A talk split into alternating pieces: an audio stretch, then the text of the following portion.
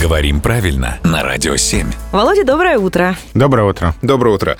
У нас э, вопрос от слушателя. Вот нам пишут буквально, как так вышло в русском языке, что сочетание слов «почему бы и нет» означает как раз-таки наоборот «да», по сути.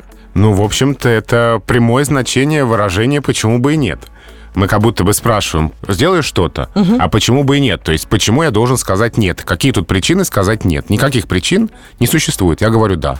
А, если мы не говорим «нет», значит, мы говорим «да». Да. То есть э, мы как будто спрашиваем себя друг друга, а с какой стати я бы отказался это делать? И нет таких причин, и я соглашаюсь. Ну или попробовать сказать «почему бы и да». Ну, это уже такое шутливое выражение, да. Все с точностью да наоборот. Спасибо.